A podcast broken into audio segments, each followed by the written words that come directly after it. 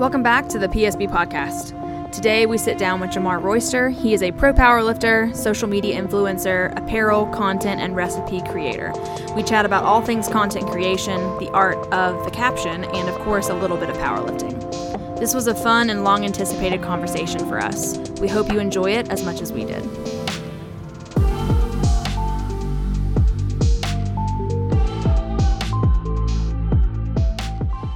I'm glad that it ends up translating like the same sound. Like I'm glad it doesn't lose anything once you like upload it or anything. which is perfect. Yeah, At- because at least that's what you want whenever you create like what you're doing now. Yeah. yeah, because like you want it to sound like as close to real life as possible. Yeah. And So I when only get my- listened to our first episode. After that, I was like, do it anymore. I don't have a problem listening to my own voice, but um, I do. I won't do it. I think for me, it's just because I was I did group fitness for such a long time, and I was so used to watching myself do classes, and I just got so used to it. I don't. It doesn't bother me anymore, but I know that bothers a lot of people. Yeah, I don't think my problem was ever like listening to my own voice. You have a good voice. See, Like- people say that, but like I feel like I feel like it's a little too like nasally. So like when I hear it back, I like I only hear that. But Right. people have told me that before, so I'm glad it's not terrible to listen to. Like we're all hypercritical of ourselves. Like I hate listening to myself talk, but I'm like, oh, you've got a talk show voice, and I'm like, I, I really, really don't. I wouldn't say talk show. I'd say like soothing though. Soothing, yeah. Yeah. Like you would put me on before you go to bed. Just like talk you to sleep. Like read me a book. You know what I mean? You could do that. You could do audiobooks. yeah. I could see that. You know what? That that could probably be really easy when I think about it, because all you're doing is just reading the book. Yeah, yeah. Yeah. Better like voice acting. That's probably a little bit harder. Probably. You can make anything to make money. Yeah. Yeah, that's the thing is that like as long as you have the resources to be able to record it, you could probably pick up any kind of recording job anywhere, whether you're reading a book or other things. Other things. other things. After the last Yeah. one, after the last one, my intro was like, so sit back, listen, and hopefully you get as excited as we were, or something like that. And I got like ten texts. They were like, Megan, you could totally do audio erotica. Oh Yeah, that's going to be the next uh, PSB venture, huh? What are we going to call that one? uh, just peachy. That's what we're gonna have to go with. That's actually pretty dope. I feel like Just it's, drop the fitness. Yeah. wow, it works. Yeah, it does. Actually does. Yeah. Oh, so we're in your stock room. Yes, we are. This is uh this is where all the Royster Fitness merch is. Yeah. Do you ever sit in here and you think about like like the next shirt or the next drop or whatever and you're trying to figure out like do you ever get creative just by looking at your like the stuff like the stock that you already have or you more like just like looking at the products that you have like right in front of you. I actually don't ever go back and look at the product that I made. I'm always proud of what I've made, mm-hmm. mostly because it's storytelling, right? Storytelling is very compelling. So, what I do whenever I create, I think about what this merch says. Even though the audience may not know, typically I try to explain that throughout my YouTube videos. I typically just think about where I'm at in life and what I want to portray on merch. And that's kind of how that works. But I'm thinking 24 7 mm-hmm. always. I'm always thinking of the next thing. I'm always thinking about what is this going to say. Like right now, I already have everything I want to do for like this upcoming meet at Corrupted, mm-hmm. and I already have the design that I want to do. I already have like the theme, the idea, like all of it's just flowing. And I'm like, how am I going to make that translate to my YouTube video? How am I going? How am I going to tell that story to my audience on Instagram, right? And it's all like dropping nuggets, hashtags, or just saying certain things in captions, playing certain songs, and just feeding them without them knowing mm-hmm. until it happens. And everyone's like, damn, this shit's fire. And I'm like, yeah, I've been telling you this shit for like five months now, you know? I think with like Instagram captions, it ends up becoming something like I know I'm really bad about not reading Instagram captions a lot of the time, like unless it's like someone's like lengthy post about something like really important. But I get really bad about because it's such a visual, because that's the whole point of Instagram. It's a visual, you know, social media. So you just get so used to like scrolling. I'm sure sometimes i can get kind of frustrating when people aren't reading the content, like the actual caption to the content.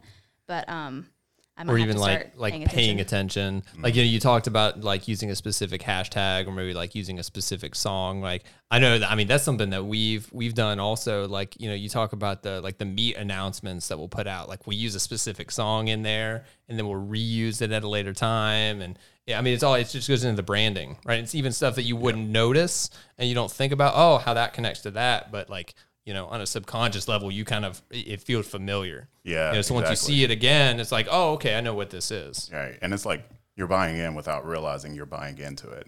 And that's just kind of how that works. Like the whole time to eat thing. Like, first of all, that design was fire. Like, it's my favorite shirt to this day. Like, I sent it to you. You literally, like, I don't know. It was, it was in no time. You was like, here you go. Here are like all these other options. I was like, damn, this one's it.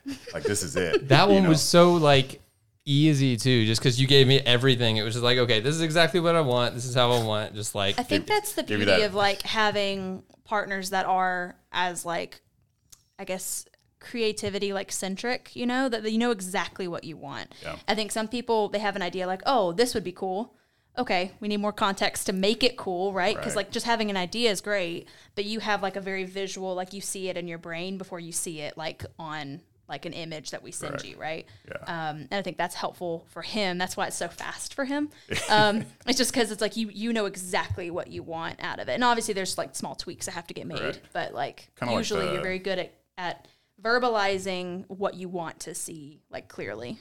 Are you saying that about me? Yeah. I appreciate that. Yeah. Nice. I, I would hope. Well, I'm very like meticulous. I'm very like specific as well too. Like for instance, when I send you the address, I sent you Raleigh, North Carolina, two seven whatever the zip code is, because I hate when people send me an address and don't send me that.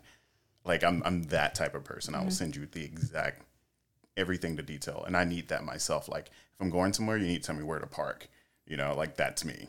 I try not to be. I think also, and this is just from like since we walked in, you're very you're a people pleaser too, and you want to make things as easy for everybody else as you can. Um, you're very accommodating, and so I think you also want to make it as simple and easy for someone else. Like for us visiting here, um, you having like the exact address. You know, if you were telling someone where to park, that just can make it as easy for them as you can. Um, and I feel that's just something I've noticed about you. I think you're just like very much you want to make it easy for other people to Right. And I need to do. I'll like maybe twist that a little bit. Instead of people pleasing, I'm like a helper, Mm-hmm. right? I like to say that instead because people pleasing can be seen as a negative at Yeah. times because then you get so wrapped into that. I wouldn't say I'm that per se, but I definitely would say like I do love to help someone's transition to make it a lot easier on Yeah. them, as well as I would like that to be for myself as well too. Yeah.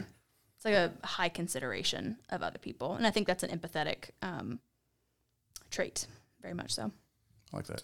Yeah, I mean, and, and definitely, at least as far as like the the graphic design stuff goes, it's it's way easier as someone kind of putting it together. You know, if you send, hey, this is exactly what I want here. I want you to do this. Like, you know, have basically the full list and the full map laid out, where there's still some like you know room for interpretation, some creative input, but kind of saying, okay, this is what I want. This is where I want to go with it, and here's everything you need. That's that's always super helpful. Yeah, and I don't know. It's just like it's really awesome. Just again going back to the whole like dropping nuggets and things like that. Like with that time to eat designed, um, I kept just saying time to eat, time to eat, time to eat, and then I created. Well, I didn't at the time. I didn't create a time to eat series on YouTube, but um, I was doing that clock um, on uh, you know Instagram. The the graphics I was just doing the like time to eat clock, and every time I was like punch into a gym, I'd be like clocking in. So like all those small things like add up and make it more meaningful. But um, I'm also super thankful for people who do invest and people who do like you guys are very very invested and you guys have bought a lot from the brand, which I'm truly appreciative of. You know, I'm small. I'm not looking to scale it at a massive level, but you know, maybe one day if it does happen. But right now, I'm just creating things that I love and enjoy, and I just want to put out in the world. Yeah. Well, and I think people, you know, definitely in the Carolinas, I mean, see that, you know, can't tell you how many like gyms you go to, you just see someone like wearing a, a Royster Fitness shirt. That's actually pretty dope. It's wild to think about.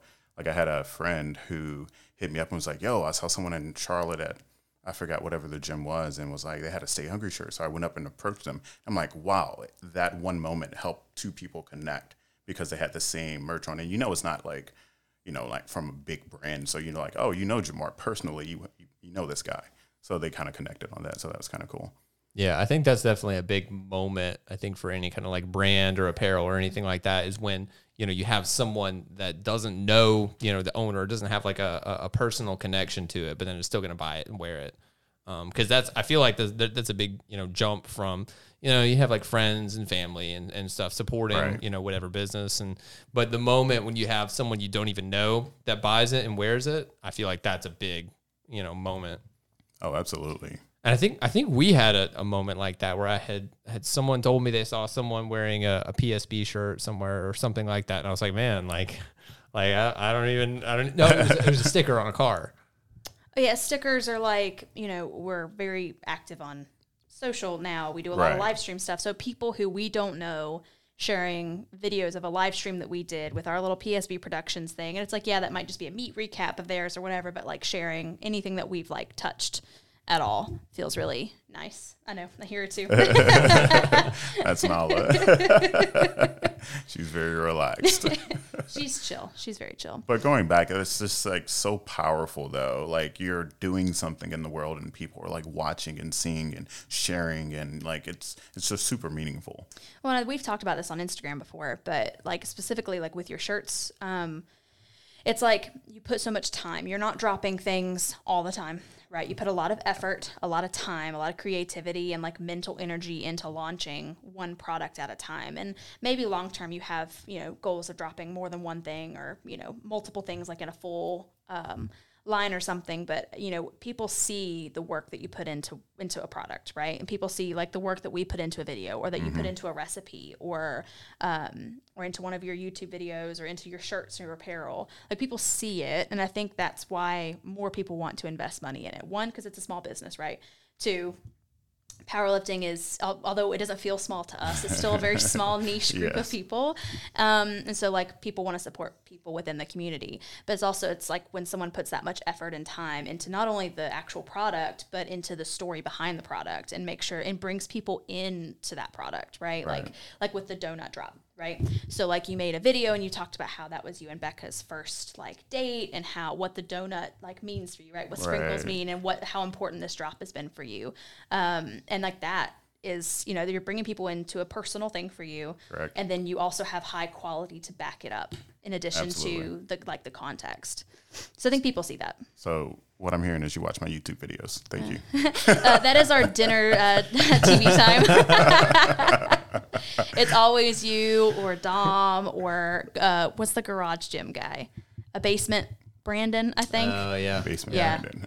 yeah yeah. There's a couple we have on rotation. I do have to give Dom a huge shout out. He's if it wasn't for Dom, I probably wouldn't be back into the merch game because I started like again. I told you Royster Fitness was um, a personal training service at the time in 2015, 16, and back then, and um, I stopped merch as soon as I put it out. I just had it out just because people were supporting. I came out with a, my first YouTube video showcasing the brand Royster Fitness and the training services. So it, it was all like even back then, it was all connecting one thing, and everyone was buying in. It was just literally like a post on a story post on Instagram where it's like, if you want a shirt, just DM me. It's this amount of money. I'll send it to you, and that's kind of how that was. But since then, I didn't do anything. I was like, all right, cool, because it's not super lucrative. Like it's not really at all. I mean, you can if you want to like break people's pockets, you know, and like break the bank, but I don't really, you know, want to do that.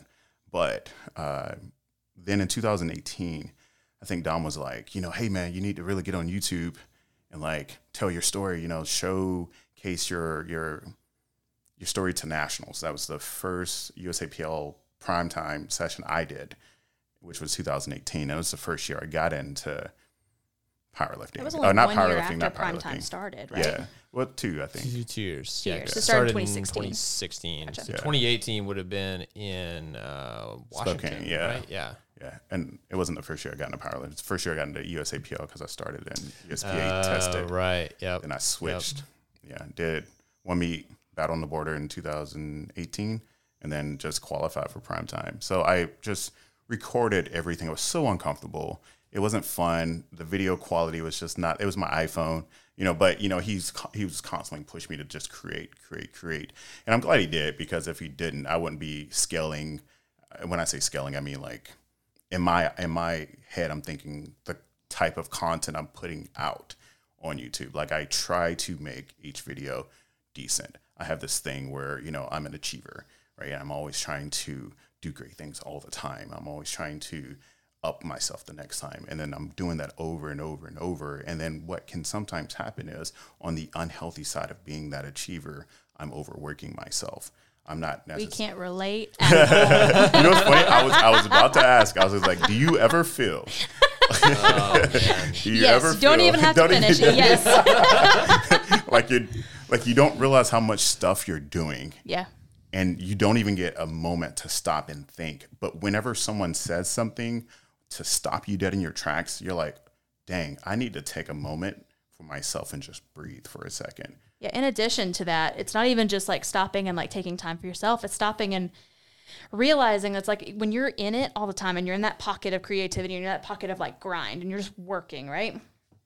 You're not able to really appreciate the things that you've done. You- it's so Sam Calhoun posted something on her stories yesterday and she was like, you know, when you're around pretty much when you're in an echo chamber, right? Whether it's like you're just around a bunch of strong people all the time or you're around creative people all the time, you think that what you're doing is never good enough, right? Mm-hmm.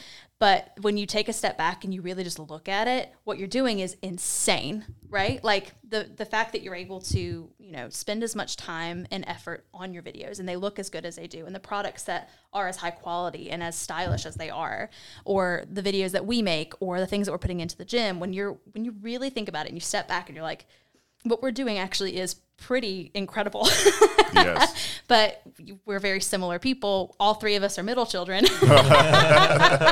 um, so I think we all kind of have this mentality of like it's never actually good enough, like in our brains.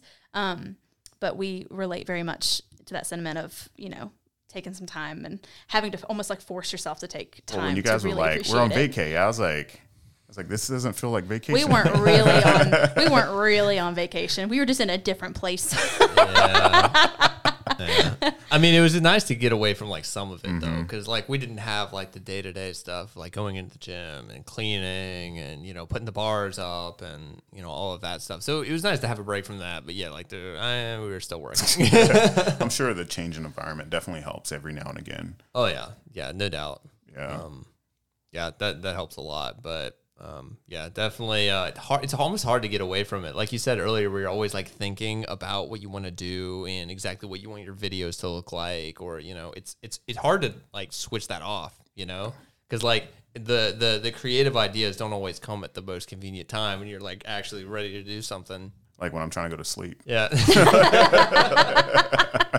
for real. Like they hit at such random times, and I'm just like, oh my god, I need to talk to someone about this because Yeah. like I need help.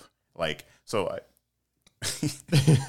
so Becca's my go-to person that I can talk to about a lot of things, and she helps me. Like I'm just word vomiting, saying things that are amazing things, and she's like, okay. Let's take this. Let's put this here. Let's take this. Let's put, and there you go. There's your timeline.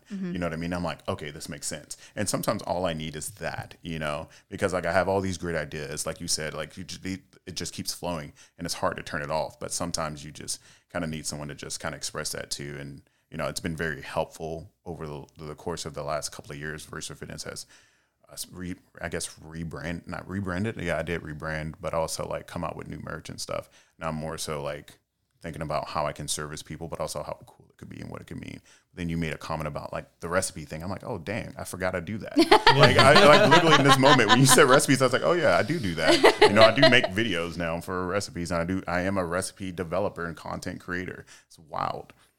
Yeah. I bet it's really cool to like have that kind of niche where it's like something that you're obviously really good at, but it's kind of like, you know, if you have this skill like that, it's like, okay, how do I actually use that? And how does that translate into like an actual job or an actual, you know, source of income? So it's really cool that you're able to kind of use that skill that you already had for something like that. it's got to be kind of scary though to make the jump to make that your primary source of income though. Yeah, all this was accidental. um, not the jump, but being a recipe developer was truly accidental because I'm not sure if you guys knew at the time, but I was sponsored by Kodiak Cakes. So that happened years ago and sponsored all the way up until the beginning of this year, which we uh, dropped that. And I've just kind of gone off and done my own thing. But prior to that, Kodiak Cakes signed me on as uh, I don't even know what they called it at the time, but they put me under their athlete list so I could announce that I was a Kodiak Cakes athlete, but not like a sponsored athlete. But I was sponsored. It's weird. It was this weird thing that we agreed on. Um, so I was getting paid by Kodiak Cakes, and I was getting free product all the time. But what they had asked was for me to create stuff for them, and just develop recipes. And I, for years, I had no idea that I was a recipe developer. Like it never hit me. I was just creating and creating, and I enjoyed it and I loved it because when you love what you do, it doesn't feel like work. And I love being able to take a product and turn it into something that I'm like, people can't do this, but I can, you know? And it's again that achiever mindset like, I can do this and I can make it better. Or if this person did this, how can I flip this and make this better? And it was just always doing that and always trying to up myself the next time, the next time. And then eventually, Buff Chick reached out. Well, Strong Strong Friends before Buff Chick, because Buff Chick wasn't um, established yet. So I had traveled to Texas in 2020 with Jamal Browner, and we were out there. We were visiting Houston, Dallas, Fort Worth, a bunch of friends and stuff. And Ryan hit me up and he was like, "Hey man, I see you're in Texas, man. You know, come on over, hang out with me, Meg. Let's you know chat some stuff up." I was like, "Yeah, absolutely. We'll come over." So I ended up hanging out with them for a bit, and we was just like talking. And what I love about Ryan and Meg is uh, Ryan and Megsquats Meg. Sorry, I'm just saying names. And I realize you like, don't know who Buff Chick is. I don't understand. I don't really understand why you're listening to this podcast specifically. I just forget like I'm just talking and saying names. I'm like, yeah, we know, but maybe some of the people in the audience doesn't know or who There's listeners. this just a little side note. There's this podcast I listen to um, called Smartless, and they it's a three actors. It's uh, Sean Hayes, um, Jason Bateman, and I can't remember the other guy's name. Anyway, they talk show business stuff a lot, and anytime they say something that's like you know shop talk in you know show business, they go for Tracy back in Minnesota. They'll like say like a thing like, "Hey, for those that don't know who this is." So uh, back to the the story. It was I'm I'm basically I I've worked hard in my life. I've always worked hard in my life, and I've worked now in the powerlifting community to build my name to a certain status to where like I have relationships with people. You know, I have relationships with people that most people don't even know that I do have. So with like Megan and Ryan, like they're they're good friends more so than anything dealing with business. Like Ryan's cool. I hang out with Ryan all the time if I could, you know, one of those. But you know, we were just in the house, like you said, talking shop. Like we were just chilling. Um, what I love about Meg and Ryan is that they won't give you the answer, but they'll give you tools to help you find the answer. So whenever you know I was doing all the stuff I was doing, uh, Meg was like, "Yeah, that this is really cool. Have you seen this person's stuff? Have you seen this? Have you seen that? You know, we really have this idea, and we would love to, you know, talk business. Is Ryan talking at the time, and it was like we would love to, like, you know, kind of get you on board and you know work some things out. And then that's when I started working with Strong Strong Friends and all of that, and creating recipes for them and developing these things and taking photos. Because if you're a recipe developer, you- have to become a product photographer because you can develop a recipe, but if people can't see it, people don't want it. Mm-hmm. And then eventually, you know, the algorithm changes with social media. It's just how it is. So videos became a big thing. So I started getting very creative with the videos. Like, how can I really draw people in? It's like visuals. So that's kind of how that started. And that's when my eyes were open to like, oh shit, I can make money being a recipe developer because I am one. I have been doing this for such a long time and I had no idea I was. So I was kind of, you know, it was just an eye opening experience. And that happened with Strong Strong Friends. And then Buff Chicks came along and all these other brands and business. Like even before all of them with Kodiak Cakes, I was working with Xtend and a bunch of other protein supplement companies and like this one jerky. Like there's all these random companies I was working with and not really realizing who I was. So I couldn't really use my full potential in the sense of the business aspect of it. Like, how can I like scale this? Because that's something I really would have done, which is what I'm doing now with the recipe developing stuff. Sorry, it's a long I think it. No, you're good. um, I think it can be a lot harder because you mentioned earlier, like if you do what you, if you like, if you love what you do, it doesn't feel like work to an extent. Because then you do like, especially once you monetize it, then you have mm. to you have certain deadlines and you have certain things that you have to do and certain like you know quality that you have to like upkeep. I think it can get really hard to like want to keep doing it. I think it is, it is easy to burn out, especially when you have you have a switch that you can't turn off and you just want to keep putting out content you keep having these ideas and it's hard to keep track of all of them and and yours specifically it's so social media based you have to have like a schedule you have to schedule it all out you have to have kind of like a, a goal of you know per week like what things you're going to do and per day and for you specifically you have a page that is very well structured yes. and you kind of have to i think you were at nationals and you were like i have to post a food picture yeah. so it was some salad from you know whether it was a hotel or bar, the yeah. airport or something Yeah, I was like, to, Um, you know, I got to stay stick with the theme. and you have to because like what ha- what would happen if you messed up that one picture and you Yeah. accidentally posted a different one or whatever I would delete it. you have to do like hopefully no one saw it I would delete it. It's happened before, and I was like, "Oh Lord!" Well, it doesn't happen too often. I'm pretty good with my my main page, Mm-hmm. um, but this has been, like you said, it's been over the course of like five, six years of me just being consistent with it. It doesn't look like it because when you scroll back, it's just like, "Oh, there it is." But then when you actually look at the dates, it's like, "Oh, I've been consistent for years." Yeah. And if I could just like express something to people in general, it's just anything you do in life, just be consistent, right? And I I hope to display that with not just that, but like all this describes who I am as a person, really. I can just go on and on and on about random stuff that I do. it's funny because we're talking about your page and I'm sitting here like before I knew who you were before I really got into powerlifting I had followed your page because your pancakes were so pretty Oh, thank like they just looked so nice and we were big into Kodiak cakes at the time not that we aren't now we just don't make Right. them as often but um and I remember I only followed you initially just because your pancake Pancakes. recipes just looked so cool. I was like, oh, I should do that. I never did a single recipe you. but they all looked so great. And I was like, oh, his page is so pretty. Oh, I appreciate that. The pancakes were amazing, but they're expensive. I know, I know. They're very expensive. Now They're they so are, good, but They weren't they weren't as expensive back then, but now they they're up there. it's because they got a name for themselves, and it's Yeah. it's easier to fit macros with Kodiak than just about any other brand, and they actually taste well, They like taste, taste good, good. yeah. Versus most like you know gluten free or you know whole grain companies, they, they just don't taste very good. Yeah, Yeah. Although you know we pretty much never did make pancakes with them. It was always because, uh, waffles. it We're was always waffles people. really. Mm-hmm. Correction, I'm a waffles person, and he just eats whatever I cook. I'm okay with that. if I had to pick between the two, I think I think I would have to prefer pancakes. I think here's my problem is that like pancakes are a science. You know what I mean? Like you have to have the, just the right amount in the pan. You have to have just the right amount of like if you're putting chocolate chips or something in it, like it and it has to flip at just the right moment. You can't flip it too early or too late. Like it's it's it's just too particular. With a waffle maker, you It's just simple. flip it and it tells you when to take it out. That's it. You want to know something so funny, right? Like I am known as the pancake god, but Mm-hmm. Mecca, Becca makes the best pancakes. They're the, the perfect coloring. Like the coloring's the hard part. Is just getting it to that nice Like golden, brown yeah. golden look. And she nails it every time. That's good. Like you said. Like me, I can get it, but you know, every now and again I'm like, damn it. I like using the pancake analogy a lot for people. It's like, oh, the first one might not be great, but as the, the second pancake You is know, always pretty it good. is. Becca's the first.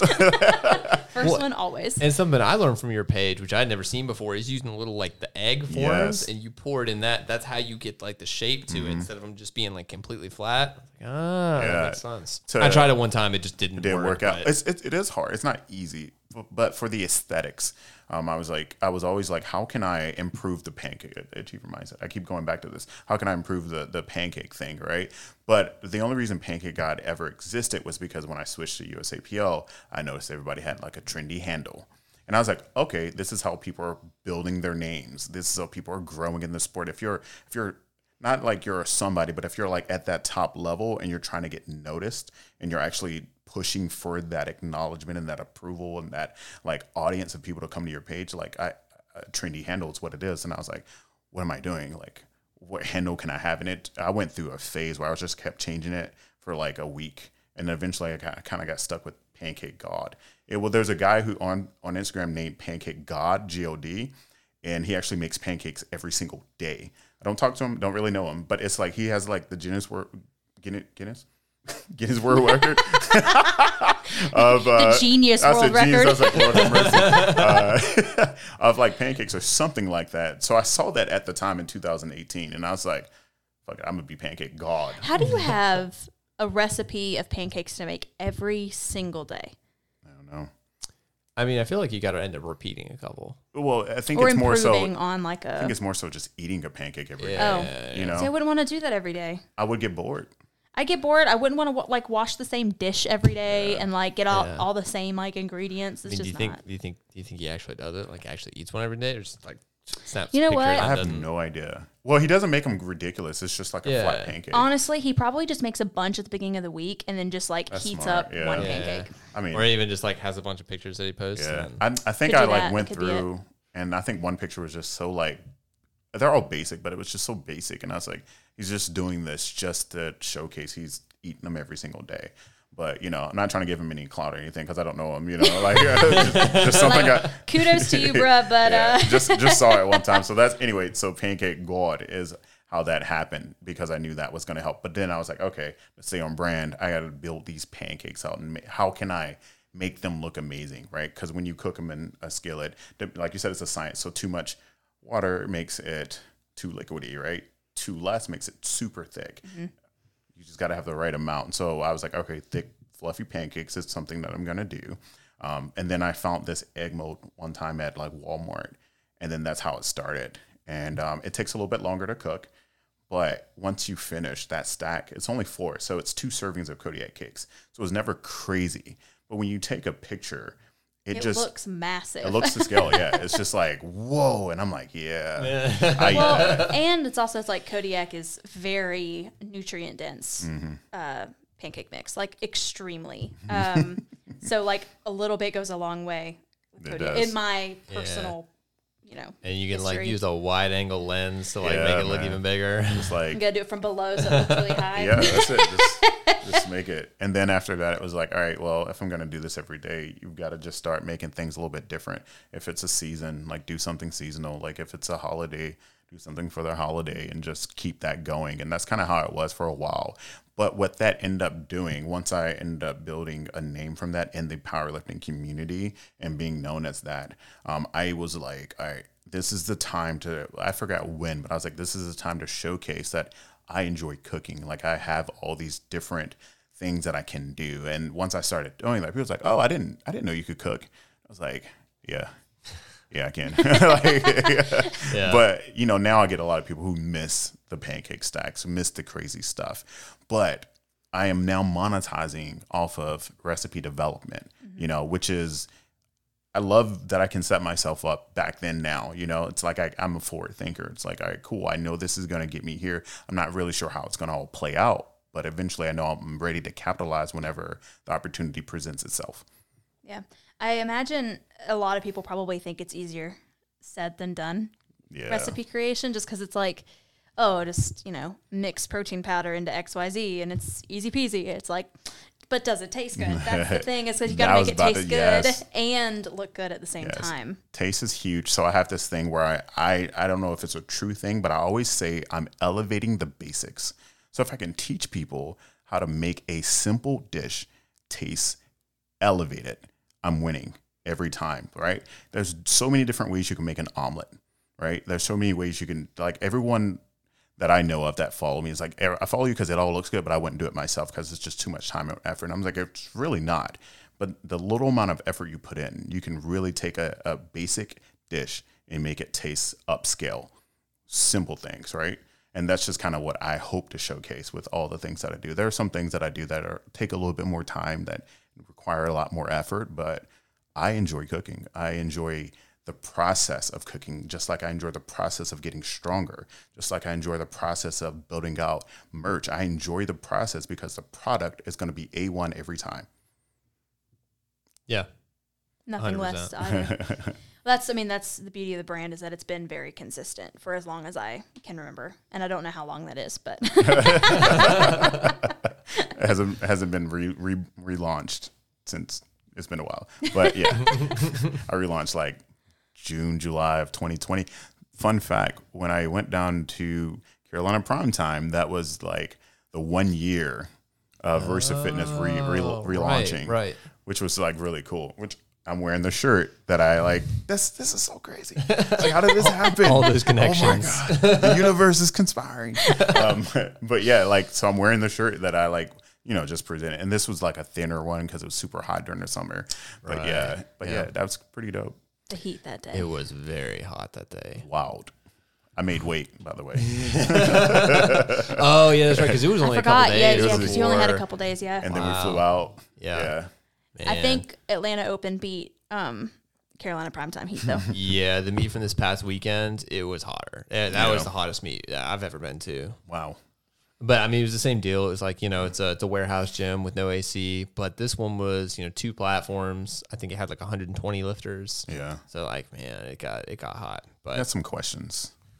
Ask away. No, for so like with PSB Productions, like you guys are now like like filming, recording, you're doing all of this stuff.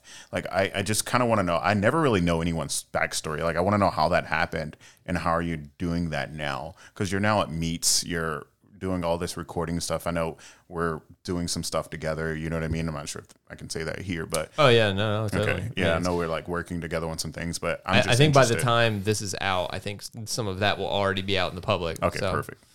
Um, yeah, I mean, honestly, I think it started with Carolina Primetime last year. I mean, because before that, we didn't really. I mean, we didn't we didn't do anything like that. But I, that, I mean, that was when the gym started too. But um, I think for that one, I focused a lot on live stream for it because I wanted it to be like top tier. Because I knew, like, you know, you're gonna have a lot of people coming in and watching, and you know, and that's one thing. But you're gonna have even more people watching on the live stream. You Not know, only with- just like watching the live stream like as it's going on, but people going back and getting their lifts that they couldn't get a good angle of on the day, or you know people you know sharing it on Instagram or Facebook or you know wherever they're sharing it. Like the live stream, at least up until that point in North and South Carolina, had not been um, very high quality, and so we wanted to elevate what a live stream could be um, and give people an idea of like you know with a little bit of effort how it can be elevated Yeah, I think we were kind of like not expecting it to be quite as big and have as much attention as it was. So it was kind of like, oh shit, we better make this good for people watching. You know what I mean? like I don't want to be embarrassed by this, but um, so we just put a lot of effort into that, kind of a lot of research and, and you know learning how to put everything together. And um, I think I just really enjoy doing that, and it was really kind of like. It, it, you know, it was like you were saying, it doesn't take a whole lot of effort to kind of elevate it above what like most people are doing because most people just won't take the time to, to do that, and that's okay. But um, I think from there it was kind of like, all right, you know, we're doing this here. How can we make it better for the next one? You know, and it's like, okay, for the next meet, you know, we buy this stuff and get this extra equipment here, tweak this part of the live stream, you know, and just making it better each time. And kind of got to the point where it's like, okay, well, you know, we're doing this now here. We only have like a, a limited number of, of meets. Like, you know, what else can we do with this stuff? We have all of this nice equipment. Right. Like, you know, it's just, you know, sitting in a box in between our meets. Like, what, you know, how can we use this and utilize it? And um, I think from there, I mean, it just kind of turned into like, all right, what, what other meets around are around? We'll go, you know, we'll go drive to North Carolina and go stream that meet, or we'll drive to Georgia and do this one here. And um, I think Georgia State's this year was probably, the, I think that was the first one that we came, like we went out and actually helped. And that was before PSB Productions was like actual, like a real thing.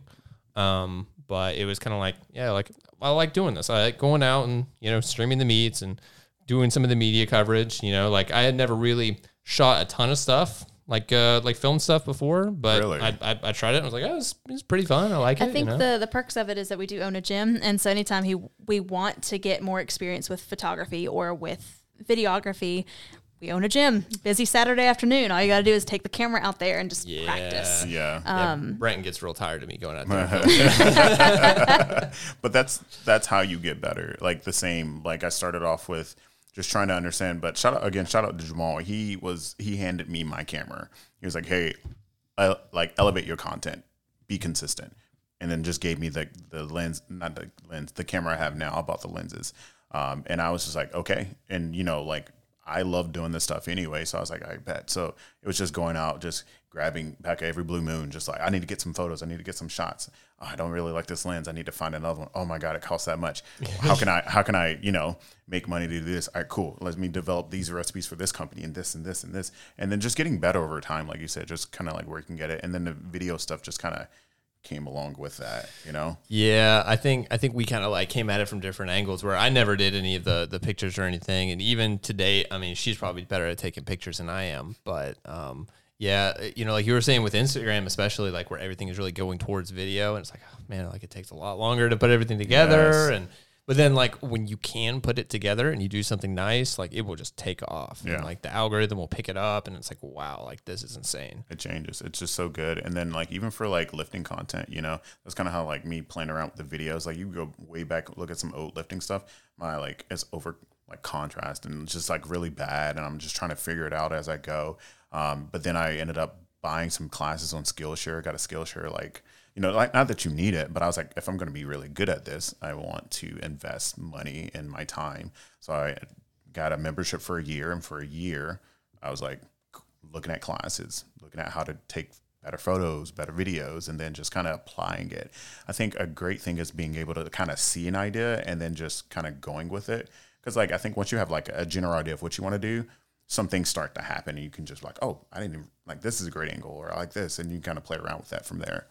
Yeah, and then you just like watch other people and you know what other people are doing. And it's like, okay, you know, this person's doing this. Like, how can I put my spin on that? You know, mm-hmm. not copy them, but take it and do something different. And you know, you get ideas that way, and you know, able to kind of just refine your skills over time. And Exactly. you know, I I know I look back at you know some of the stuff that I've made, you know, years ago, and I'm like, oh man, like this one's very good. I don't know why I posted this, but you know, you kind of like you develop over time, and it, it's good to just get stuff out there. I think, Yeah. um, because then you you learn from that, and um, I mean, I found at least like people aren't going to go on Instagram and say like, oh, this video sucks. You know, why'd you even post this? I think some people do.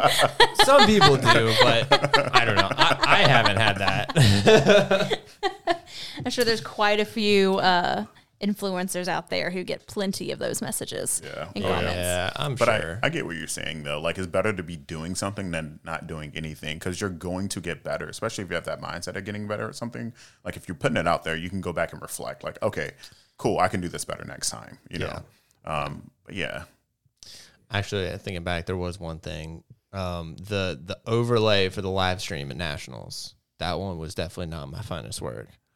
At this past nationals, Well, because that one also, yeah, you know what I'm talking about. I, I was like, I just got quiet. I was just like, I, didn't- I didn't know it was you. No, so okay, so here's what happened with that one is, um, you know, I think a lot of it's user error too. It's not just y- him, but the people who were it. running it. So, you know, a, a couple of days before nationals, and, and I'm already doing some stuff for the national office in terms of like, uh, you know, the videos that like had everyone's picture on it, and had like the, the There's a lot. little but that um, you know, that that was me that did that, and just say sent it to me, you know, a couple weeks ahead of time. Said, hey, can you put this together? I was like, sure, you know, totally. And then a couple of days before uh, you know the competition started, they were like, hey, like you know, our guy that normally does the overlays is out sick. Um, can you can you handle this? I'm like, yeah, totally. So I sent them one, and like it, it it looked pretty nice, um, but there was a specific way that you had to put like the uh, lifting cast on the Right. overlay because um, you know the way that it works is like when the lights show up, they kind of like pop out, and so you have to make the background transparent. But they didn't know how to do that. The people that were doing the stream, so they kept like calling me, and I'm like, okay, like you know, like literally calling during the primetime session, like, "Hey, this is not working. Can you fix it?" and it's it's one of those things that's really tough to like do over Yeah. you know over the phone because it's also like I mean there's two different ways of doing it. I mean the way that I like to do it involves some like some actual coding and programming, so it's like it's, it's you can't do that over the phone. Sounds difficult. Um, but so after that, we're like, okay, this isn't gonna work. Let's just let's do redo another version and then send it to them. And so I tried to make a version that you you didn't have to do that, and they could kind of put it in a different way. And I was like, oh, you know, we can put this, and I just didn't have a whole lot of time to do it because I still, you know, like I was at work that whole day. And then I get home from work at you know 5 p.m. and then I have to have it to them by like seven. I'm like, okay, I got like a couple hours and I still got a train. So, so that's my that's my excuse. But Yeah. I mean, I wouldn't really call it an excuse. I mean, Yeah. it's, you mean, it's the truth. Yeah, right. it's what happened. we'll just say that this is us unofficially putting in our request to let us do the next primetime session live stream, please and thank you. Yeah, I mean, I think it would be. I think that's the goal, but yeah, definitely not my finest work there. That's probably the one that I've gotten the most hate about. we live and we learn, you know? yeah. Like, well, and you know, because the other thing was like all the overlays and stuff that were happening during the that that was not me. Yeah. I'm I'm not gonna take credit for that. yeah, yeah. No, I wouldn't. That was someone who pressed a button three too many times. yeah. I felt so bad because we were like, we were talking to them afterwards, like, hey, this is what you need to do. Like, someone's pressing the button at the wrong time. And apparently, the person that was like doing that and was operating that got told to go home after that. I was like, oh no, like, Ouch. this is not what I wanted. Oh, Just press it like 20 seconds sooner. But, the, and then the thing was, it didn't get any better though. So I'm like, did you just, did you send home the wrong it person? was a it was a it was a rough one. I will say that the live stream wise. However, though, now I feel like you guys have set a, I guess, expectation that all of your stuff going forward is going to be top tier, right? Carolina Primetime's got so much hype behind it because one, like you said, the live stream's a big part of that. You know, because I mean, this is the world we live in now. You know, social media and all this, and people aren't always traveling to meets, but they would love to see it. Family who can't go or friends, you know, they love to support, and the live stream's a big part of that. Yeah, I Yeah. think that almost makes it scarier. Especially like we were worried about this upcoming prime time. Obviously, it's like the live stream is something different because that's always evolving. Right. But um, as far as like just the general quality of whatever product it is we're putting out, right? Whether it's live stream, some kind of video, whether it's you know a meet that we're putting on, doesn't really matter. We, we uphold that same standard to ourselves, or we, we expect ourselves to be better every single time. Um, and I think that we were nervous. I was nervous this year for prime time granted it hasn't happened yet so i don't know but um but like when we first announced it i was like oh i think i don't think we're going to be able to beat next year. It's just it was such a hype meet i don't think i don't think we're going to be able to beat it. Um but then you know this partnership happened and we're able to improve the marketing side of it Yes. which it was already hard to beat the marketing because we, i think we did a really good job last year for marketing. Yeah, I think so. I mean, looking back, and honestly, if you look back on it, it's not anything crazy. Like there were a couple of graphics, and it, it was really just the concept of a meet actually promoting itself on Instagram that way. That, that to my knowledge, hadn't really Yeah. happened before. and not just promoting the meet the week of the meet, Right, right? Which tends to be the general go-to for most local meets, Yeah. right? Is that it's only being promoted maybe maybe once when it opens up for registration, and then you get some stuff the week of the meet as far as like what the schedule is, maybe the sponsors, something like that. But usually it's like one post. That's pretty much it. I think a lot of that, you know, goes back to like how it used to be, right? Where you know this meet, Battle on the Border or Fall Fest, you know those are good meets, right? So everyone's like, yeah, you got to do that meet because it's a good meet. But in terms of like you said with the um, marketing side of things, like we never had to do that. Mm-hmm. Now you kind of have to a little bit if you want the meet to scale at a certain Well, level. especially when powerlifting as a sport, which is just really strange, is Yes. just such an Instagram heavy sport. Yes. Like it, it is Instagram, right? Like the entire, almost the entire sport is on Instagram. Um, as far as like the videos you post, all of your lifts, your stories, all that kind of stuff. Like you, eh, you have to be very active on social media, not to make it, but to stay relevant essentially in the sport. And so I think that's probably what changed it too. Is that we're the youngest meet directors between both states, I'm pretty sure, right? North and South Carolina. Yeah. Youngest meet directors outside of Forrest. I think Forrest is younger than us. yeah, I don't know. But he's not directing another meet from my knowledge. I think he is up in New York. In but New he, York. he moved. Yeah. But um and I think that probably aided us a little bit was that we are younger and we are more familiar with social media as a whole, but Instagram specifically, and we used it to our advantage. Yeah, I mean, and there are definitely people out there like doing it better, but you know, it's it's you know one of those things that like you know we want to kind of like show people like okay, this is how you can do it. You know, this is another way to market your meet, and I think people have already you know kind of seen that and, and copied it. You know, or you know. Um, uh, you know, USAPL seeing the the marketing behind it and saying, "Hey, like we want you guys to help us with our marketing." lately USAPL has been getting a lot of like you know like good comments about the new stuff that's been happening, which I'm like, great, like Yeah. this is what we need. You know what I This is mean? what we needed for a while. I mean, like let's be real, P PLA has has not done anything special, yeah, but what they're doing it's smart and it's working. You know, like Well- it's just it is what it is. and you know that's what I've always said is like right now they are definitely like beating USAPL on social media. Like there's mm-hmm. no doubt about that. But you know, like you said, what they're doing, there's not anything special. So I think there's really a big opportunity, um, which you know we're we're trying to take advantage of now, where it's like okay, you, you- where you have this much bigger platform, you have more lifters, and then you have the ability to to do other stuff, right? Like PLA, you know, they'll they'll you know post a reel of a lifter and their training, and they'll you know put some captions on it, tag them, do a bunch of emojis, Yeah. and that's it, right? But you know, with us, with all the stuff that we do with PSB Productions, it's like okay, we can actually come up with these nice graphics and these 3D animations, and you know, there's there's just a lot more opportunity there for someone you know that that has more skill to do that kind of thing to come in and elevate it beyond what PLA has the ability to do. behind that and also supporting the lifters. Like it just feels very like I don't know. I feel like we can make this. I don't know. I just I agree with everything you're saying, and I just feel like it's more like coming from a different like viewpoint. And I think that we have an ability to be way more marketable than what we are right now. You know, like you're not just posting like the one or two lifters that you want to continue to showcase that has this massive following. Like you have an, so many freaking athletes. You have all these things that we could potentially do. Like that last video with the collegiate joint was fire. I was like, dang, up here rapping, you know, dreams and like with the video. With I'm like, yeah, I mean, it's dope.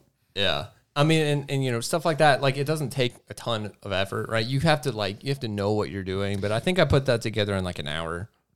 It wasn't an hour, but uh, it probably felt like an hour to you. It was like three, right? Like it was an afternoon. It was an easy afternoon. Um, I think one thing that you know has kind of hits all of our content is probably the the music side of it too. I don't think that that gets um enough because music obviously plays a huge part in everyone's lives in all these different ways, right? But especially the music that you choose for any kind of video that you're putting on social media. And I know that I spend a lot of time between the two of us um, selecting like the right song. it's got to be just right and it has to hit at the right moment. So there was a. I can't say too much. There's a video that we're working on right now, and um, the song started. I think like like th- it was like three seconds too early, right? And I was like, if you just start it like just a second and a half to two seconds later, it'll hit exactly right. That's it. um, so I think like I don't think of you know in addition to also you know the the actual quality of the photos and videos that you're taking, you know the thing that you're trying to say, but I think the music plays a bigger role than a lot of people probably think. Yeah, kind of like uh, so the video that I showed you, which you know I hope it's to your standard. I really, I really do. I was like, hey, is this kind of what you're looking for? Like, It's just- funny that you're worried about it because it looks really great. I'm dead serious. I was just like, I don't know how this is gonna go. I feel like this is too basic. Let me anyway. So getting back to it, the person. Uh, Doug, I was worried that mine were gonna look bad. Like, We are, that's the thing. That's what we were worried about. I was like, oh man, Jamar's is going to look so good. We're going to have to elevate ours. yeah, that's why I'm like, you're gonna be able to tell who made which one. I just uh, I came at it. Uh, I I just came at it at a different like well our, what was already in my head is already what I wanted to do. The place and stuff was not in what I wanted to do, but it's just what happened during that time period. So the person that you know was behind. Um, you know, I just was like, oh, this is what I'm gonna do. Keep doing this, keep doing this, or whatever. But like, like you said, going back to music, right? This person has this specific song that just resonates so loud with them, which is what I kind of use in that that background. And then when it hits, it's when the deadlift mm-hmm. drops, and he's just like, whoa, or like when he starts to pick it up, but he's like, which I showed him, but he was like, oh my god, you know what I mean? Like, but like it makes you know it makes a big deal. It makes Yeah. a big difference. yeah, and that was what I did with another one that I did. I don't remember if I That showed joint you. was fire. I did like, Yeah. yeah, yeah, yeah. I The know what you're talking about. the Yeah, the intro intro. was- Yeah. And then it comes in with, I was like, he did that. and it's it's that. like precision timing, right? Like you have to hit it at just the right moment, and it, it, it works. that one worked. But That when you worked. have someone that has like a theme song like that, it's like you have to use it. For Oh, everyone absolutely. listening, we promise when you see it, you'll know exactly what we're talking about. Yeah, apologies.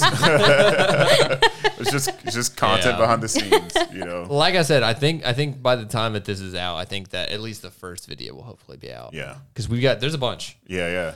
Um, I think we're at what ten now. Well, I, I've still got to go film two more. Um, so I'm filming Yeah, I one think- today and one Monday, and then I just have to edit and be done by next week. sweet. Yeah. Almost there.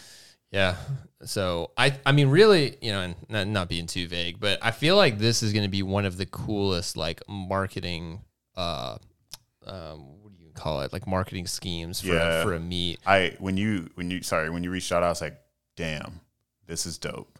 Like, cause it's it's like you said, you're just like, what more can we do? How can we make it better than last year? And I'm like, this was it, in my opinion, because now li- lifters have something to look forward to. Like, how can I be a part of that? Like next year, like pick me. You not know? just the Not just to pick me, lifters, yeah, not just like not just like lifters looking at it and be like, oh, I want to be on that next year. I want to earn my spot. Correct. It's also it's like people who people who maybe aren't quite at that level, right? They they it's more it's like, ooh, who's gonna be next week? Yeah. Yeah. oh, what's coming up next week? Oh my god. well, and it gives a little bit more exposure, like to the lifters, and not only that, but like it kind of gives them and the opportunity to kind of like drive the marketing and like what the storylines are. Mm-hmm. You know, I think one of the things we learned from last year is to not try to like force storylines. You know, Right. where it's like you know you might be talking about this person versus this person, but it's like, is that really what they want to be the focus of this? Right.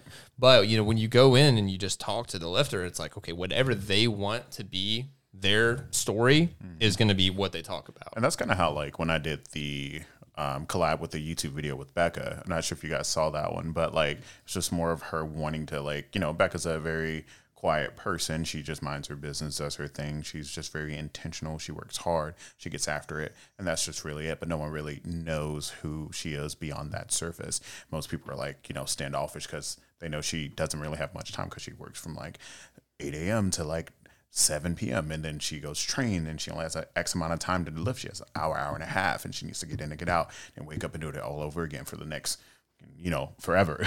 so, you know, that was an opportunity to just kind of like let her tell her story and let that be just about that. So I think taking it in a way where you're like self, like, we're, promote our own self. So, you know, like on my Instagram, I'm just promoting what I do and all the things that I can do. This is my story that I'm just wanting to open up and share with you. And I being able to do that just in my opinion, like for instance, this Carolina prime time, let's say like if I was doing it, it would be it would feel so dope that I get to like have a X amount of time to just share my feelings and my thoughts versus someone going on here sharing what they feel and think about you to the world or to their audience and then those people taking that and like i think and feel this way about that person too you know what i mean like you want people to in my opinion like love and fall in love with the athlete themselves versus what pe- uh, people else are saying Yeah. So hopefully, um, hopefully that has a good, you know, response at least. And you know, what's what's cool about it also is, you know, uh, and a lot of the stuff with Carolina Primetime was kind of like, okay, you know, we're not stoked on how meets are being run at, you know, at whatever level, local, national, whatever. Like, okay, what what what do we want to see different, and let's just run our own meet that way. You know, and and that was definitely the case in the marketing. Also, it's kind of like, okay, what would we like to see? you know, like USAPL do for the Arnold or do for Raw Nationals, you know, that kind of thing. And, you know, now what's nice is we also can kind of handle that. So if this, I mean, if this goes well, like there's no reason that we couldn't do the same thing here leading into the Arnold, mm-hmm. you know? I legit will say like the Pro Series had such a great opportunity to blow up, and it fell real short in my opinion. Now that's coming from someone who I wouldn't say I'm in the Pro Series, like, but I am, but I'm not invested in the Pro Series because it started lacking and falling short. So. Like I, I wanted to post this, I want to say some things, and I was like, I'm not going to do that. I don't really care that much, but I do at the same time because I want chance. to. Yeah, I want to see the sport grow. But it was more Give so like the whole Arnold shit. Like the only reason, like, well, I am doing uh, corrupted strength at the end of the year, and I was already planning to cut weight for that. Got a couple of cookbooks I'm working on to come out, so it all just works. Again, like I said, I'm forward thinking. I'm doing all these things, and, and like I'm not cutting weight just to promote a cookbook, but I'm cutting weight because I want to one lose a little bit of weight um, and look good, but also since I'm doing a cookbook, it just made the most sense. Uh, but if I'm going to do that, I'm going to go all the way. So I was like, well, let me just cut down to 82 and a half since there's just meat, but also like I, ha- I work with all these brands and businesses in Texas. So it's a business trip. Let's do all these things at one time and just kind of like put all my eggs in this basket and just go with it. But if it wasn't for that, I probably would have done like maybe the Virginia Pro, you know, just to keep my points up in the Pro Series. But I didn't want to do that, you know, because I'm not. There's nothing that's enticing me to do so. But when I saw that Arnold video, I was like, I wasn't even excited for the Arnold at all. I was Oh, like, just screw wait. it. And then all of a sudden the video comes. out, I'm like, man, that's kind of hype, you know, that's kind of cool. But then I'm like, but that that's it. It's not that it hard. doesn't take i mean i know that like obviously there there's work that goes into creating Correct. content right but Correct. like in the grand scheme of all things right like you, you have resources at your at your fingertips right? Like everyone has resources. There's so much that's on youtube that can teach you how to do a lot of this stuff. Yeah. there are plenty of influencers who are you know making money off of teaching people how to make content and how to make it well and it's not difficult to do as long as you can put the time into it. It's it, like Right. i know time isn't free but it isn't it's not going to cost you that much to invest in the long term. You know what i mean? Uh-huh. Like a little bit of time now will carry over for a lot.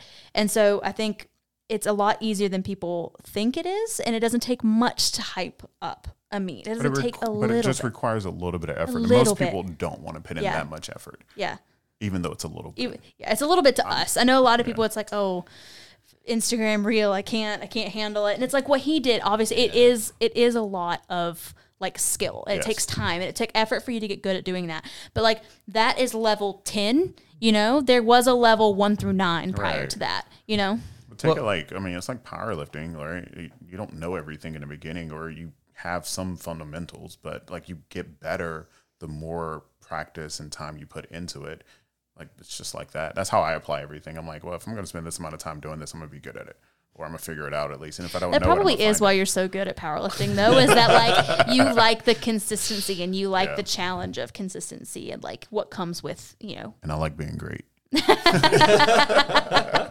but think about it. The only reason I went to USAPL after USPA tested was because I was the best tested there, right? I went my first meet, broke a national record, right? Then after that, it was like drug tested nationals, won that shit, you know? Then it was like, great, let me do a state meet, won that. Then I went to IPL World in Atlanta, Georgia, won that. And I was just like, this sucks. Like, because I, know I'm not that great, not yet at least. And then it was like, but it, during that time period, I learned all about USAPL and who was the top dogs there. And I was like, I'm not the best here. I need to move. You know what I mean? So that when you put yourself in a position to compete, to actually be great and the best, you learn to like get better at certain things. Like you learn to get stronger. I mean, strong takes strength takes time. Don't get me wrong. But when I put myself in those, uh, when in that uncomfortable environment, I'm able to grow and get better. But I have those goals to chase and things like that. But sorry, I didn't want to cut you off. Oh no, I mean it's you know it's got to be an uncomfortable environment, you know, in order to actually grow. You know, because you're you're never gonna grow inside your comfort zone. No, there was a guy that I saw someone repost one day, and he was just like, "This shit isn't for everyone. Like, getting stronger hurts. Like, it's painful. It's like we make it look like I when I squat seven hundred pounds, it looks super easy, but I'm beat up. You know what I mean? But like I'm consistent, right? And I know consistency is gonna pay off. And I've been doing this for a long time. Like I set goals when I five years ago. I want to be the first to squat 70 700 right? I squatted 701. That's why it was so big for me. It wasn't because I did it before Russ. It was because I did it because I said I was going to do it. And when I did it, it was just so impactful. Like tears just started flowing because like I set a goal five years ago and I stayed committed to my decisions. I was flexible in my approach, but I did it. But I remember coming off that platform, off that second attempt, I was like, load that shit. I'm getting it no matter what. And I got it, you know? And I mean, because I. I remember watching that thing, and I was like, man, like what what is he doing going to seven hundred? Like he's making, but I mean, you you hit it. You didn't make that one look easy, but you hit it. I would tell you the platform was so quiet. No one had faith in me. yeah, I walked out and I just smirked because no one was. Everybody's like, "Oh," and it was like it was like that pity clap. Like someone was like, Yeah, kind of like afraid to "Yeah," cheer. but I smiled because I was like, "I know I got this." I don't know what it was, but I was like, "I know I got it." But then that also goes back to like just me, just honestly, just knowing that like I've set goals and I set them out to achieve it. And again, I again have that achiever like mentality where no matter what, I'm going to do something, especially if I'm like pushed pushed to the edge. I'm like, I'm I'm gonna I'm like I'm gonna do it. I'm gonna jump. What's the worst that can happen? You know, I don't land on my feet. Okay, I'm gonna, I'm gonna get up. I'm gonna crawl. I'm gonna stand. Like eventually, I'm gonna get back to where I'm going. You know, like now I want to be the first to squat 800, but still at 90. yeah, I'm sure that 90 kilo class kind of helps you a little bit. And we've talked about that before. Yeah, yeah, Kind of that like in between, you know, it's, I know that was kind of nice for a lot of people because, you know, 82 and a half, like, you know, it's not that different No, from 83. Most people are going to stay there. But like, if you're like on that upper edge, like, you know, it's, it's probably way easier to jump to 90 than to 93. Yeah, I will say though, uh, if 93 was still a thing, I would I, I would not do it. Like it's just too heavy, right? I for me to be like most people who are top of their class are still cutting down somewhat, even if it's not a lot. They're still cutting down because to be at the top of your class, or if you want to continue to put on like poundages to your lifts, like being heavier is the way to go. Like we all know that. Um, but at 93, like that's 205. I don't want to be 215, 220. I'm short, man. like I'm just gonna I get wider. I don't get you know what I mean? It's not turning. It's not looking. I'm not looking like the Hulk. I'm just you know looking like the Pillsbury Doughboy at that point. like it's not something I want to do. You know, so 93 is just too much for me. But 90 is like that perfect. Like being being able to grow into like 200, 201, maybe 202 is like okay. You know, I got a load of cutting to do. It's not bad. Um, but being able to be under that consistently though, and just walking in, even better. Like that's how it was at you know nationals 2022. this nationals, yeah. Sorry this nationals, I was like, I think I've Just I been to so many nationals. I know, you know, remember. good God. like this nationals was like 193, 194, and I was like eating a burrito, eating that salad, like just eating stuff. Um, because like I was like, okay, this is, I mean, this is perfect. That was my first 90 meet. I did 93. Right. Yeah, Yeah. I did. Virginia Pro. Yeah, Yeah. Yeah. It's just a small flex. Broke three squat records in a year from three different weight classes. Small flex. And what's the plan with because you're going 82 Yeah. for corrupted, right? Corrupted. That's correct. Why? Why? Why am I going to 82? Oh, just because uh, I didn't plan to do any meets at the end of the year. I planned on cutting weight and doing. So you were like- going to cut regardless. I was going to cut regardless. This had nothing to do with Gotcha. meets. Okay. But I think most people thought it was once they saw it. But I also know that people, I'm not telling my story on social media all the time. I'm not always talking, so I can understand how that can be taken. Um, but also, it's powerlifting. It doesn't really matter what you do. You know what I mean? At the end of the day, it's so small.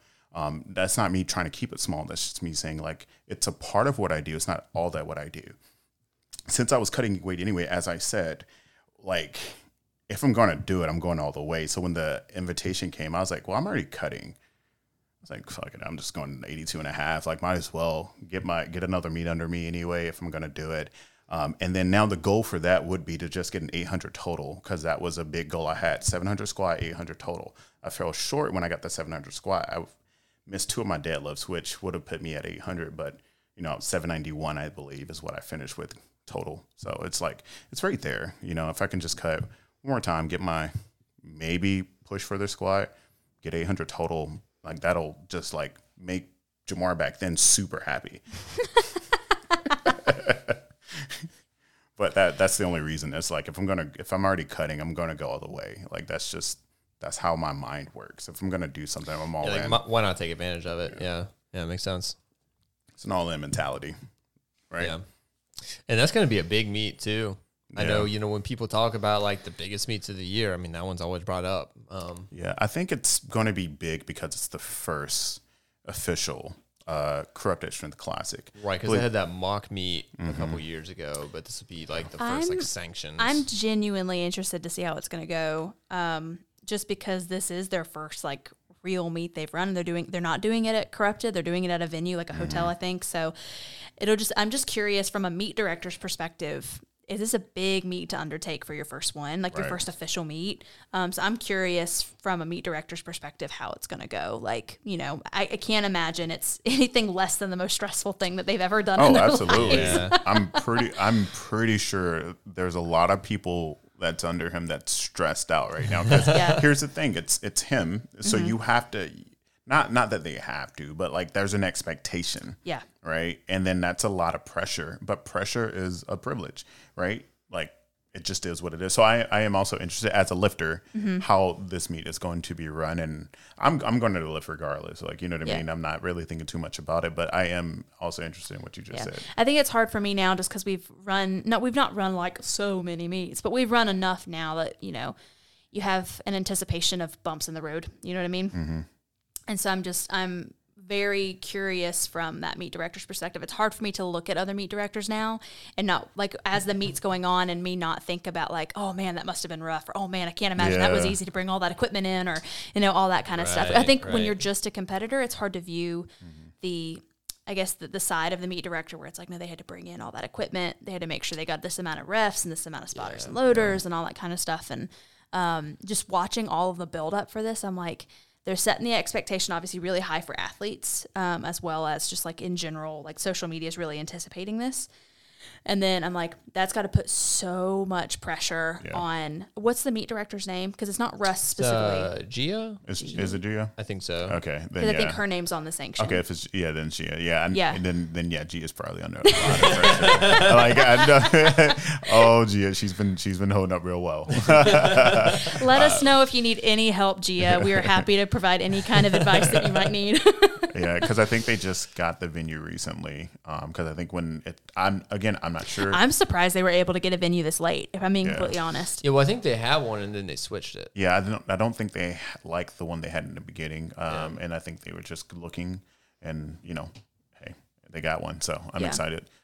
Yeah, because we tried getting a venue for Carolina Primetime this year, and they were all booked. We couldn't get a single hotel this year. Yeah, all booked are just way too expensive. Yeah. but we we've got a good one for next year, I think, um, and hopefully it works out well and we can continue using that moving forward. Because this, I think, for that kind of meet, like it's nice to have it in a hotel. Yeah. you know, like you want like an actual venue. Like, Well, you, you, know, if guys are also now people are not just not just like one or two. Like people are flying in for this meet. Like that's Oh, yeah. that's exciting. Yeah. It's it's a l- it, it's a lot of pressure. it's like I don't want you to fly in for this meet and have it suck, but Yeah. I mean that I, that's not gonna happen. But No, I mean you last year you guys had Petrie fly in and you know Petrie is my boy. He did amazing. Like it was so spectacular meet. Like I think everyone there loved it. It was just the energy that you guys like what you did that first year has set you know that that tone right? And then you're only going to continue to get better from there because this meet's stacked. This meet's so stacked. Um, a lot on the women's side as well. Like Yeah. i'm super excited for all the women. I really am. Well, last year, and it's really hard for me to remember a lot of last year. I think I was in such a a zone last year with the whole church towing cars and yeah. Yeah, the that heat and it was our first great. meet so there were bumps in the road that we didn't expect and all that kind of stuff. I think it's hard for me to remember how good the meet was because i only see the bad things that happened but um, i remember the women being pretty hype last year too like it, that being a pretty like intense fan section. Yeah. Um, and then obviously Petrie brought Petrie and Andre brought like intense hype that day too. Uh, but this year the women's is going to be like I'm like I'm like first of all this is our first meet where women are going to take up more than one flight. yes It's shout out to the women like let's, like it let's is give them their so stacked. Um, not to mention we've got um, almost all of the pros are on the women's side. yes Yeah. i noticed yeah that we've got two male pros right I think just a one. And, and marcus Oh yeah, I forgot about Anos. Yeah, Marcus. Marcus. because Yeah. he wasn't on the original roster. He got added late, So but you Yeah. got so you got uh from the Carolinas you got Marcus and and um, Andre. Um, Mm-hmm. well, Andre. Yeah. I, so the thing about the men's side is I think it's really a toss up. Like really for the top almost Yeah. three or four. You know, with the women's side, it's like, okay, we know who the top two are going to be. We don't Right. know who's going to get first and who's going to get second, but we generally, like, we Have know who's going to be that. right. And we know who's probably going to get third. But the men's side, like, honestly, first through almost fifth place could be anyone. Yeah, I'm excited for it. Um, I'm mostly excited, and I Andre told me the other day he's like, "Stop calling me out," but I'm really excited to see Andre like show up and like do the thing because he hasn't been able to compete since last year's prime time. Yeah. So I'm I'm so and he's like healthy and he's like he's not in a ton of pain anymore. Like I'm, I'm just happy to see him like compete and also have competition. You know what I mean? yeah. Yeah. Because like Right. I'm sure you know when you did local meets, when you're the strongest one there, it's kind of hard to like want to bring your absolute best because like other than just proving to yourself that you can do it, you know. Well, I think at local meets you're expected to bring your best, and if you don't, then you know that, that's a bad sign. But if also you should be able to bring your best at a local meet when there is no competition. Mm-hmm. That's just how it should go. But something like Carolina Prime Time is where now you're competing mm-hmm. against all these other spectacular lifters, and it's just going to be exciting because a lot of people we all know because most of the people who are competing are from the Carolinas, and then you're now having all these other people coming in, right? Mm-hmm. So like, I'm hoping people from the Carolinas feel like they're invading our space so that we can have this like battle. You know what I mean? That's like, what we're hearing. Build That's that what we're intensity. hearing. like, like, I'm, I'm just saying it to Let's people. hope everyone gets territorial. I, like, I want to see people fight. You know what I mean? Yeah. Like, not really. Well, I mean, because that's what kind of it is. You know, it ended up being this whole like you know Carolinas versus Texas thing with mm-hmm. Petrie, and now we're like, okay, like who can we get from Texas? Like we got Josh Longoria, but then we also got an Os where it's like, okay, like you know, this person could come in. Like, are are, are they going to be on the podium? Are they going to win? Like they very well could. So you actually are going to have to like fight. Yeah, I got you know I got I'm very competitive. I got so pissed when I saw all these people coming in like, yeah, we're gonna win the prime the Carolina prime times. I'm like, I almost for a second had this like thought like, I'm gonna drop corrupted, and I'm about to show them what's up. like it, that's how bad it got in my head at one point in time. Like I, I got to show up, but then I was like, I have to trust that all these other Carolina lifters are gonna like show up. But then all these other people are like from out of state, You're like, oh, we're gonna win the Carolina. And I'm just like, I'm like, ah. Well, and the thing is, I think everybody thinks because it's it's loud, right? Like we've got the the, few, the handful of people that are from other states are loud about the fact that they think that they're going to win and that they think Right. they have, and obviously they do have something to bring. Otherwise, they wouldn't have gotten invited, right? Like we wouldn't have sent them an invite, of course. But it is hilarious to me all the all the spectators of Carolina primetime, people who are just following, they're not competing, they're just watching the meet Yeah. and they're getting livid about the fact that there's like it's like oh you Georgia and Texas lifters we can't have that North Carolina it's supposed to be Carolina primetime Yeah. um, and it's like and it's like that's it's obviously it's like we don't want people to be angry at us but it's doing the job that it's supposed Yeah. to do where we've got really good lifters from other states coming in and making us feel a little scared yeah. Well, I mean, I, I mean, I coached Tevin, and uh, I know he's he's he's looking really really good. and I'm not going to coach him to lose, but That's uh, got to be really hard for you to be coaching someone who has the at Carolina primetime has the opportunity to take the win. so Marcus and Andre, if you're listening, Yeah, yeah. I, I need them. I need. They, they will show up. Marcus and will. They're they're amazing uh, lifters, and there's so many more other so many other lifters that are going to show up. Like everyone, I everyone plans to show up. You know what I mean? Um, but you know, I'm not going to coach Tevin to, to lose at all. Like I, I'd want him to put his best foot forward. You know, I'm a, I hope that he trusts me to make the calls that we need to make in order to solidify the numbers that we need to solidify because that's how powerlifting works, right? You need to build the total. Like we all know that. But um, I'm so I'm just so excited because, like you said, the men's side of things are definitely a toss up. Um, the women's side of things, I'm really excited because there's so much competition on that side of things as well too. Yeah. And I think we're just going to see like a lot of stuff pushed on the women's side. Like I, you know, I could see several American records happening on the women's Yeah. side, right? Um, where it's you know all of it is just going to be so exciting to watch. Absolutely. And I think again, you guys have set that standard um, for Carolina prime time, where this this is a, going to be an exciting meet. You do have a lot of people coming out of state, and that's kind of like button heads with the Carolina people. And I'm just excited to see what happens. I'll, I'll be there. I'm supposed to have the booth. I don't really know how I'm gonna do that now. yeah, Becca's competing, and Becca's then you've competing, got Tevin's competing. I'm just like, I need to hire someone for the booth. like take it down for a day, maybe. No, I can't do that. Like, Yeah. by by that time, I have a lot new merch out, and I want to like, you know. Anyway, yeah, figure Yeah. it out. Yeah, got we'll a figure little it bit out. of time. What we have ten weeks from today. yeah. I think it's ten like- weeks. yeah, yeah. Yeah, But we'll, uh, you know, we'll have the space for all the booths now. You know, like we said, we we've changed things around to where the you know the lobby is going to be the warm up room, and so we'll have basically the the entire gym area open for spectators. And we, we when we moved everything around, we kind of like had it in our minds, like, okay, how are we going to run Carolina Prime Time? Like, where where are we going to put everything? So we had that in mind when we were kind of designing the layout. So I think it's going to be really good. Bet, big bet. So like, do this meet and do Carolina prime time in in the summer next year. Is that when you guys are having it? Yeah. So right now it's sanctioned for June next year. Breaking news. Yeah, I think I think we've already we pro- I think we talked about it in the last one, did we? You mentioned We it. have Yeah, I not think we talked did. about the date for next year. not the date, but you. it you is. mentioned It is officially sanctioned for next year, Yeah. um, for June. Yeah. So it'll be the same deal. It'll be two days. I think the way that we split it up between the two days might be different, and like the way that you qualify is going to be different. So that will all be announced when Yeah. it needs to be announced. But yeah, it'll be in June, and it will not be at PSB. It'll be at uh, a different venue. And that gives it. I mean, that's a great time frame, right? Because then you have, you know, now nationals is in July. I don't know when you know collegiate nationals or anything else is. Like, I'm a little old over Yeah, here. I think that one's April. I think you know we kind of picked the date out, you know, to kind of work around everything else, like with nationals going back to October. Well, and it helped. It helped that the national office released like the actual like they came up with an actual like schedule of when meets need to happen, like the big meets as far as like when nationals are, when the pro meets are going to be, um, And we when regionals need to be, where state championships need to be. So we were able to work very well within that. Yeah, we also talked to the national office ahead of time.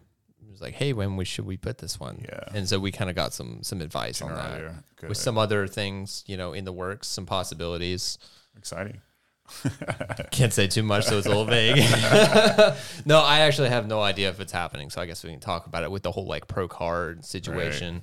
Um, I have no inside info on that, so I, I I feel fine talking about it. Yeah. Um, because I know a lot of people have kind of, and you know myself included, have kind of put it out there to where like, hey, you know, at Carolina Prime Time, like, you know, best lifter could earn the pro card. You Yeah. know, that would be really cool to have. And I know I, I wasn't the first one to say it, but as soon as someone said it, of course, I latched on and was like, yeah, we need to get that. Well, it it's like the Arnold's, um, where you know, I don't know if they had like a certain. Well, I guess like nationals. I guess if you make top three, you have to still have a certain. Um, Yeah. What's it score or whatever? Yeah, certain Um, so I mean, they could still do that. I mean, it would make sense. Yeah, I think that's how they do it. I think the they they waived the like dots requirement for like the first year at nationals and then for Mm-hmm. the Virginia Pro. But I think now to earn your pro card, you have to have that. You have to have a I think it's a number. 475 for women and a 500 for men. So like it's pretty it's a pretty big you know Yeah. number. Um, which it should be. Mm-hmm. And I don't think it's one of those where the the the qualifying total should go down. If anything, I think over time it should go up. yeah. Um, but hopefully that works out. You know, so we we coordinated it with the national office. That hey, like you know, when are the other pro events happening um, that you know of right now? When are the big like national meets? So we put it in the summer. Um, you know, I think it was a good time to to do that. You know, people that are still going to do nationals, obviously, you have plenty of time in between. But I think overall, we're probably going to get a different crowd next year, anyways. Yeah. Just because it's you know less than a year from the last one, and like you know, people need time off, right? And you're probably not going to get the exact same people compete again. Um, but that, I think it'll be good. You know, have uh, have fresh blood come in. Yeah. I mean, you, you just never know. Like with again with the standard you guys set, somebody may they say this is my favorite meet, so I'm going to do it every year. Like you just Yeah. never know. Could happen. Might be the time for me to jump in. We'll get you one day. yeah. I mean, if it's June next year, I don't see why not. Um, just because, again, I have no idea if I'm doing the Arnold's or not. Like, I don't really have a desire. I just, I like going to the Arnold's, seeing people, and just having a good time. Like, having a meet attached to that just adds a little bit more There'll, stress. there'll be some motivation. Yeah. Yeah, you you might You might you might me. change your mind. He's got some. We got to see what happens. Yeah, we'll, we'll- we'll see what happens. That next video is going to get me watched. I'm just gonna make every video to get you hyped, just to go to the Arnold. it's going to be dope. That's gonna be my goal. it could happen. Like, literally, it could. Like, it's just, and it doesn't take much. It's just like, damn, that video was fire. I want to go compete now. Yeah, yeah. Hopefully we could do a lot of stuff like that. But yeah, because I feel like the Arnold, I mean, it's it's being promoted as kind of like the the big the finale, Yeah. the the the Sheffield, you know, Yeah. or the worlds, I guess, of USAPL now. Um, and you know, speaking of which, if you look on the website, it's actually sanctioned as an international meet. Um, it's the only meet in the U.S. that's sanctioned as an international meet. Well, because I think at one point in time we had athletes from all over come over, which was really cool. Yeah, because it was always sanctioned under NAPF, which was like the regional like IPF affiliate. Right. Um, so that was how they were able to set world records. And then there was the whole thing that happened at the I think it was the 2020 Arnold's.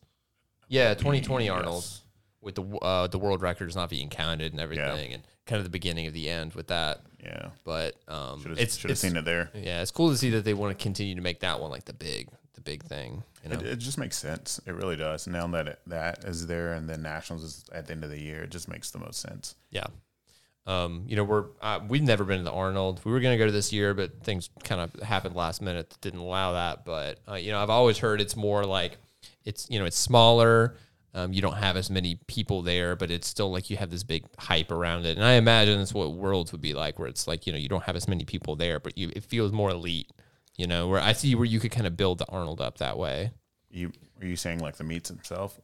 Yeah, as, as far as like you know, at least with the Pro Series stuff, not everyone's going to qualify for that, Right. right? And it's, so it's going to be like a smaller pool of people. Oh, or like Raw people, Nationals yeah. feels like this big expo, and you know you have all these vendors there, and uh, you know every that's the one everyone goes to, And I feel like so. I feel like Arnold's is going to continue to feel like that, though. I I will agree and say like the lifters for the pro will be definitely not as much.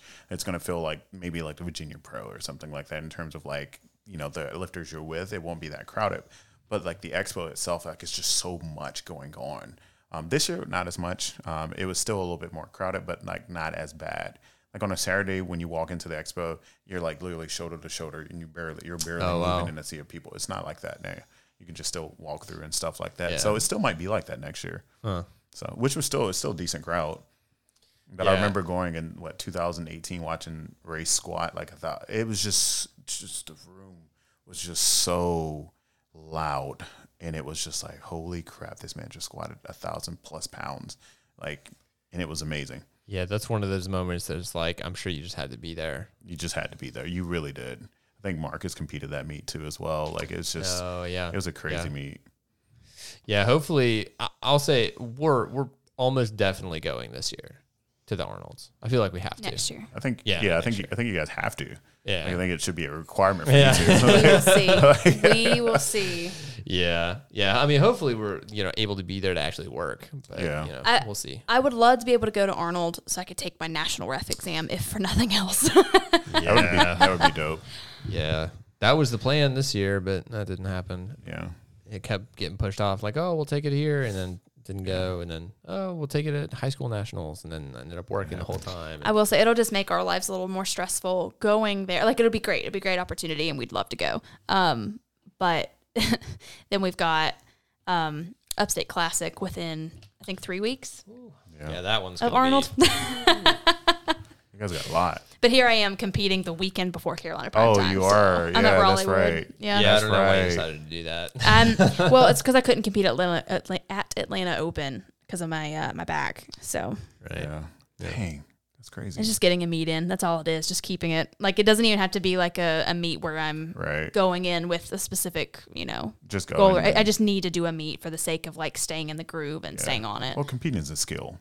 Yeah. right? And you want to continue to refine that skill. Like uh, I try to tell a lot of people, like I, I now sometimes train, not sometimes, I train at Bucked Up a lot more now than I do Spider, but that's transitioning. You know, as I start to lift heavier weights, I'll go to Spider, um, as I am tomorrow. But you know, there's a lot of kids in there who are like, "Oh yeah, man, I'll, I'll compete, win, I'll compete, win," and there's always that over and over and over. And I'm like, just jump in, just do it. That's Like, why we run novice meets. yeah, like just do it. But it's this number attachment. Like it's just really, really bad. Like in my opinion, I think it's a bad mindset to have. Whereas it's just like just do it. Competing's a skill. Just because you're hitting this in, in the gym doesn't necessarily mean it's going to correlate to the platform. Competing is legitimately a skill. Like there's different circumstances. There's different like environmental situations. Like you you can't prepare hundred percent for what's about to happen. You just got to do it over and over and over. Yeah. Yeah, agreed. Mm. Is it Okay. beef of the week time? It is I was beef about to say, time. I feel like you have. I feel like you have Anticipating a it. beef. I've been have trying so to think of my beef the entire drive here. I've got like multiple beefs. Okay, but maybe you might have to choose one for me. I'm just gonna do one for now, and then maybe we can circle back to me if you guys don't have one. Okay. I'll do I'll do an easy one. No, no, no, no. Yeah, yeah. I'll do I'll do the beef I had with you that I said Okay. earlier. I have that beef. You posted something the other day that said uh, it was the it was a real. It was like the driver's cup holder Mm-hmm. is like the front one, and I argued with you and said mine was the back one. Mm-hmm. You said objectively I was wrong. It's because it is fact that it should be the front cup holder. My beef is with the word objective. I say subjectively, you're wrong, but I'll let you slide. Like the just the, just you saying it was objective, just uh, just I don't know what it did to yep. me. It's because what I say is fact and nothing else. So I was like, that I was like, that was my beef of the week, Mm. and that that did happen this week. it did. It happened like three days ago. It feels like a little bit longer, but it was like three days ago. That's crazy. Oh, I'm glad. I'm glad we could you know discuss that like adults. Yeah. I mean, agree to disagree. And it's, and, and we talked about this actually when we got here. Your car is built a little bit different That's than mine, true. where your cup holders are more forward Yeah, of you. Mine is to like directly beside my hip. So for me, I have to like contort my body to reach, Reach the back, back cup holder. bit. So like I have to do the front cup holder because Yeah. it's the easiest to grab. Um, But see, Does make what really ends up happening is she just ends up using both cup holders. that is not true. That is not true. I'll stick the water bottle by my feet and then the coffee cup in the front cup holder. then but what the about by the, the old- door? Yeah. and what about the old coffee cup from yesterday that you hadn't thrown out? Uh oh. It just depends. and then the Can can we- of Diet Coke sitting in the floorboard. Listen, I'm listen. I feel like we're talking about me. I was like, oh, well, so he gives me crap for how I like I don't clean my car often, right? Like it's I, I I just don't. I I don't need to. There's no reason to, right? I don't drive anybody around. It's just me. But when he uses my car, he'll leave trash in my car. it's already trashy. But like, I'm but if kidding. I I'm leave anything in his car, it's like you left trash in my car. yeah. Uh, I mean, I, I got nothing. It's just like you know, it's not. It's not a good. It's I not just a good don't feel like you to should be judging my lifestyle. I do what I want. It's definitely a bad habit that I picked up. Is I used to give her all kinds of shit for leaving like cups. So like you know, you, um, you know, just have a, a, a like a side table beside the Yeah. couch. I am just like leave cups there. You know, I or- I leave half empty cups. I do too. Of beverages Well, everywhere. yeah. it's because I want to taste. That's it. I don't want the whole thing. I just want I'm to just taste. a sipper, but if it gets too cold or too hot, right? So like let's say I get a, a cup of coffee, right? If I take too long to drink it, it's lukewarm by the time I Yeah. finish it. I'll stop drinking it once Because it's. it's- I'm not doing yeah. that. I have to drink it when it's hot. So then there's a half cup of coffee there. Agreed. If it's a diet coke in a can, once it's been room temperature, I can't drink it anymore Yeah. because it doesn't taste Doesn't right. taste right, yeah. So it's like it's not that I I can't finish a drink. It's that I, I'm a sipper, not like a. I can't like down it. I'm not the type to down it. Right. So it- that's that's where my problem comes in. It's not that I can't finish a drink. It's that by the time I want to finish it, it's not the right temperature. well, I was gonna say that's a that's a habit that I've now picked up from you. Also, is just leaving the cups on, on the little side table because I used to give you shit for it, but now I like I'll walk in the house and like it'll be my side of the couch. I'm like, damn, there's a lot of cups over there. Like, oh Who man, that did was me. or like I'll bring a plate in with food right for dinner, and I'll he like yeah just put it on the table and I'll be like. Oh, where? and I like move six cups and stack them on each other, and then like there you go. It's like there it is. Oh man. I don't know where all these cups are coming from, but They're they're just there. adding up. I will say uh, my real beef of the week is people in the gym who do dumbbell exercises right in front of the dumbbell rack. I don't understand it. I never did, never will. Instead of just picking them up, stepping back ten step. steps, yeah, just Yeah. take a, a few steps back. Yeah. I just don't understand it. Never. And I don't know why, but it eats at me. yeah. And I think it's just because I feel people are being inconsiderate, Mm. right? Like I said, we've already talked. I like making things like easy and smooth and.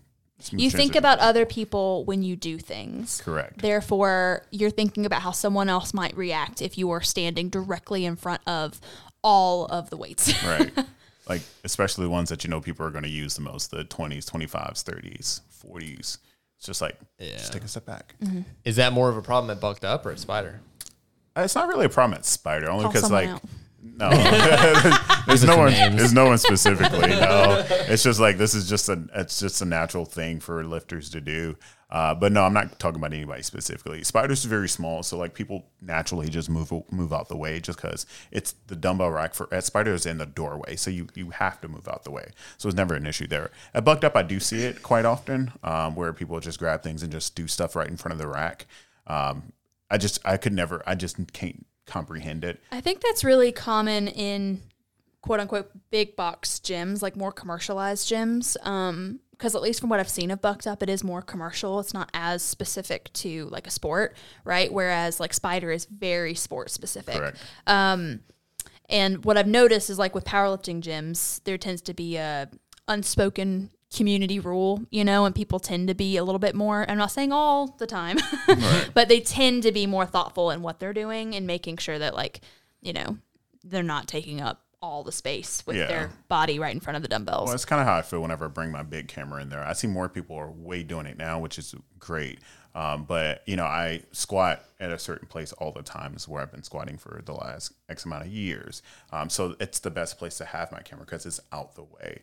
I also notice when I'm at Bucked Up, I choose a certain rack because it has more space where I can put my camera so that it's not in anyone's way. And if anyone walks by, I really don't care unless I'm walking out or I'm squatting and someone's walking by me or behind me, only because it's more of a safety issue. Mm-hmm. Like, what if something could happen to me and I dump the bar or whatever the case? I am thinking about those things, but I do, I do like to like get out of people's way, and I that's I just how I love when people have spatial awareness. it's like, it makes me feel good. so rare. yeah. But uh, Um, what's you guys' beef? So I'm gonna go. I mean, I could choose a million things, but some of them are a little bit too personal, probably. Um, Call them out. so um, I am. I mean, a, a personal trainer. I you know coach, run the gym, whatever. Um, but I'm very big on making people feel as safe and comfortable as possible, specifically women, like but that. all people that I train. Um, and part of that includes trying to improve my skill of like verbal cueing, right? Let's say I've got someone who's squatting and they're just falling directly forward and they're not sitting low enough or, you know, whatever. Right. My goal is to try to use as much of my verbal skill as I can to get them to perform the lift as I can. I know where you're going because I have this same beef. I have this beef because I've yelled at people before and I had to calm myself. Yeah, Go, go, go. Mm-hmm. You're I'm good. sorry. I'm sorry. Um, so, and I've also posted this on my close friends. So you've probably seen this too. Um, but I, know, I'm on the close friends now. I um I, I don't like it, and specifically when male trainers will touch female trainers to spot, to assist, to educate where you should be feeling something. I think as a trainer and as a coach, your ability to speak and articulate what someone should be feeling or what they should be doing, I think you need to like really hone that skill before touching becomes your first resort. It should never be your first resort. And as a male trainer to a female client, I see that the most where men are just like, you know, holding a girl by her waist to help her with pull ups. It's like, okay, well, what other assistance can you use to do that? Could you grab the feet instead of the the waist, right? Like like if you have to touch, find a way that is going to touch without making them feel uncomfortable or touching them inappropriately. Um, and just being mindful of what you touch and where you touch, where you stand, where you sit, where you look.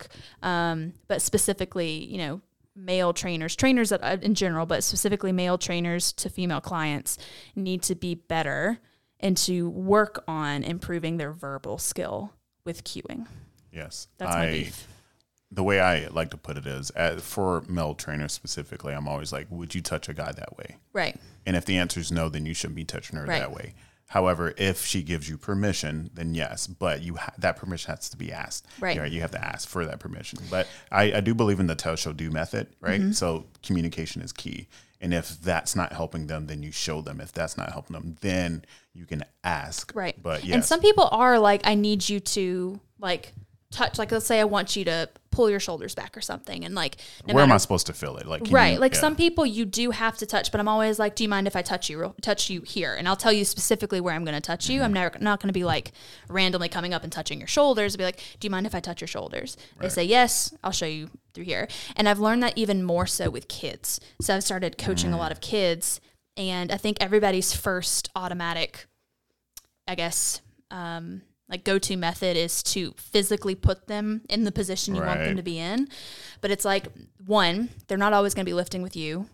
Two they need to be able to feel it on their own. They need to build a sense of body awareness. Yes. and that it takes time right? Like eventually you probably are going to have to touch you know somewhere to, t- to teach them how to properly you know deadlift or squat or bench or whatever but it should never be the first choice. It should always be. And I think a lot of and I think a lot of that comes from me being able to do group fitness for such a long time is that you don't get to touch the people that you're teaching in group fitness. You got 30 people in front of you, you're on a microphone, you have to show them and you have to tell them. That's all you can do. Um, and I think that's a skill that I've gotten from that. But for trainers who aren't from that background, you can still teach yourself to be better at it. Like film yourself, record yourself, uh, watch group fitness videos. Like that's how I learned. Like you just go on YouTube and you just watch fitness instructors verbally cueing people how to do things. And you pick up things and you just put them in your back pocket to use like later on. I agree. It's my beef. So male trainers, please do better. General trainers, just just try. Just make an effort. Oh, mine's not gonna be that serious. I feel like that was good, and there was a whole like lesson and like Yeah. arc to that. I'm like, no, I, I don't. So my beef of the week is with Rogue Fitness. We So We're calling out like directly. we are we are gonna call them out. It's okay. They're not gonna listen to this. Who cares? Um. So our uh. We, so gym's in South Carolina, right? There's no AC. It's not climate controlled. There's a lot of humidity. Uh, bare steel equipment does not last very long in that kind of environment. So we have owned multiple bare steel barbells, and they rust immediately. Like there is no keeping them up to you know cleanliness standards or whatever. It's just rust immediately. I think maybe you should elaborate on the difference in bars just a little bit for those Right. that, who have never purchased their own bar. So with barbells, you have basically like three different kind of bars. You have a bare steel bar, uh, which is the kind that will rust. So that's like an Eleiko barbell. Um, you have the second kind, which is like a coated bar, where you could have like like a like a black zinc coating or like Cerakote. You know, they make all different kinds of finishes. That it's basically like a layer that goes over top of the steel to keep it from rusting. And then the third type is stainless steel, where it's there's no coating on it, but the type of steel it is, it doesn't rust or it doesn't rust very easily. Um, and that is the kind that we always buy uh, is stainless. So we bought all of our barbells from the Boneyard from Rogue, which is basically where the bar maybe has like a scratch on it and they give it a huge discount because they can't sell it for full price. And so we've always bought the stainless steel bars from the Boneyard and it's been great. Yeah. This uh this past one that we bought, we bought it. It looked great. We took it out of the package. About a week later, we start noticing some rust on it. Like, hmm, this is not a this is not a stainless steel bar. So I take some pictures and I put it beside uh, I put it beside one of the stainless bars and say, look, like I, you know, I send it to the customer service. Say, look, like this is a bar that's two years old and no rust on it. This is a bar that's two weeks old and you can see it's covered in rust. I'm like, like we, we, we you know, if we purchase a stainless steel bar, we want to see if we can return it. Like, oh well, we reviewed this with our customer service team, and the solution is you just need to clean it. What? I'm like, bro, I paid for a stainless steel. I'm like no, it's At I a like- minimum, like refund the amount, right? Like Right. the amount that you lost. Right. So so I'm beefing with with Rogue Fitness now. This is ongoing. I'd beef with them too. So Rogue, if you're listening, I want my money back. I want a real stainless steel bar. well, and it's and it's so difficult, like with obviously in the Carolinas in general, but especially in South Carolina, the heat that we have is ridiculous. We don't have AC; it's all humidity in that gym. And then we have members who'll just like practically take the chalk block and just draw yeah. on Yeah. the bars. And those are typically your not legitimate power lifters, like not people who actually like compete in the sport, who are just like lifting. But Yeah, and the thing is, like, if you have a stainless steel bar, it doesn't matter. You can leave chalk on there. You could leave it outside in the rain, and it's probably not going to rust. fine, But yeah. like, ah, man, It shouldn't rust the way it does. yeah, like if I paid on this, money, but that's why I won't buy an Eleiko until they come out mm. with the stainless versions because I'm like, I'm not right, going to that's buy. That's the reason a- we don't yeah. buy at Eleiko. Okay, It has I was- nothing I to do with the cost about of that, Eleiko. I was definitely wondering about because I don't know if you brought that up on a in a story or something, but I, I had I had questions. yeah. But thanks for answering. Yeah. but from what I from what I've seen, they're they're working on a prototype for a stainless steel bar. But it's not going to be the same as their competition bar. Like the Knurling's not supposed to be a sharp. It's like their like their training version. So it won't be a So it competition won't be a standard. competition okay. bar, which kind of sucks. Yeah. Lucas really got a powerhouse. Yeah. Like, w- like think about it. Like when you're lifting, I, don't- I, I don't really care what I lift with in terms of like calibrated plates. Like it's calibrated, whatever. Like yeah, you won't get stuff, but it is what it is. But like whenever I see that, I'm like, that feels like the gold standard. You know, that mm-hmm. feels like if I lift with that, I'm an elitist. That's what I feel Yeah. like. like I feel like I'm an elitist once I do that. That's just my opinion. Yeah, and my thing is like you know if if you know whatever equipment it is, it's like you train in whatever conditions you you can, right? And um, I think people have kind of talked that one to death already in Yeah. the past you know couple weeks about like you know lifting on kilo plates versus pounds and, and all of that stuff. But at least for me, it's kind of like okay, if I have the ability to control exactly what's going to go into this gym. I'm gonna get the best kind of stuff I can, Yeah. you know. So it's like it's gonna be the highest quality, which is why like when I get a bare steel bar instead of stainless, it, it's like mm, no, it's not. That's not what we want here. Not just Yeah, like, agree. oh, I can control the environment and what goes in it. It's also, it's like, I paid for this thing. I would like to receive the product that I paid for, or at least a refund since I didn't get that product. Well, that and you guys have a gym, so you know you're very intentional about what you're getting for your gym. And if you're if it's not that, then I mean you should take that to heart. You know what I mean? You Yeah. should be upset. Also, you paid money. And barbells are expensive. Like if you've never Yeah. purchased a bar, like obviously it's like if you're just looking at barbells, you might not like think too much about the cost. But like if you've purchased a barbell before, you know that a good barbell is not cheap by any means. right. Yeah. I mean, it's not the most expensive thing in our gym, but we we have the most of them. Yeah, it's true. All So, right, Beef of the week. that's pretty so much I it. think um, what we got from this is you know to understand subjective and Versus objective, objective. and also. Pete, I was about to say Peachy, Lord have mercy. We were just talking about him in the Carolinas. so, Peachy, if you're hearing this, come to the Carolinas, come live, please. We've, we've been discussing it. But uh, Marcus and Andre, we're rooting for you to take it for the Carolinas. Everyone else in the Carolinas, we need you guys to do your thing. Yeah, we can't let someone that's For stiff like legal reasons, Tevin the- JamaRR did not say that. I I'm from the I'm I'm a North Carolina like boy. Like I am I'm born and raised. I love the Carolina, but you know if I'm if I'm putting my money on anyone, I'm not. Uh, But it would be someone from Carolina. But also, again, I'm not training Tev to lose. like that man is strong. You're not giving him the stiff leg deadlifts on purpose. That's all him. you know what? Tev, Tev's impressive. He's he's he's been you know he's impressive. He's got a he's got a good base, and you know I feel like this meet will be really good for him to you know put him on a platform with competitive athletes that he can you know really compete against. I mean, you got Dan coming in at ninety, uh, Tev's at ninety. Um, but it's not about you know 90 versus it's not the weight class battle thing that we're talking about but since there are in the, relatively those weight classes it's good to see how you stack up against the competition. You know what i mean? Dan placed sixth at nationals so like that's big you know in the 90 weight class you know what i mean? And then um I mean, you got Dom, like Dom, the like you know Carolina Fave, you know, along with Andre and Marcus, as I said before, and all the, there's a, a lot of you guys have a lot of people coming in, but Carolinas, I already know one of the Carolinas for the women's are going to win. You know what I mean? Right, right. Yeah. We can't say who we are thinking is. We got in trouble last year for. Yeah. I think there's only one on the women's side that's from out of state, at least in the open day. I think it's just I think Elizabeth. it's just Elizabeth. Yeah. Yeah, Yeah. So- We Oh, got she's quite a few out of state she's on. from Georgia, right? Yeah. yeah. Yeah.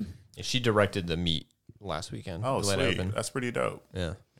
Yeah. Sorry, I didn't mean to make this go longer. You know, but I, There's no time limit. yeah, it is. It's the Carolina prime time, man. I'm just, I, I'm going to want and hope a Carolina lifter wins. That's just how it is. Yeah.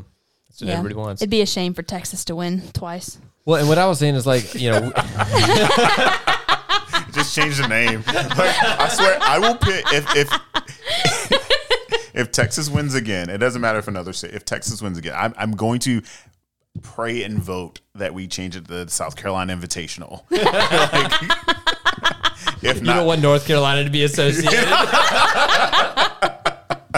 just, just like, just drop a song. just Which is funny because it's like 98% Carolina lifters, I Yeah. think. yeah.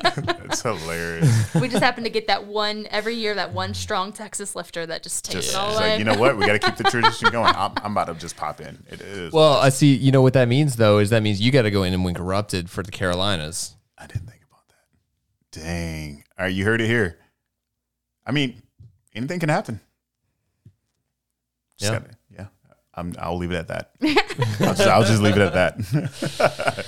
I'm excited, but I appreciate you guys. Thank you guys so much for you know inviting me on. I feel like I'm closing out for you guys. I'm sorry. I'll, I'll be quiet. well, Oh, thanks no, for letting no. us in, in your home to do it. Thanks for coming to my humble abode. Yeah. This is awesome. I appreciate it. Yeah. Well, cool. Bye. Awesome.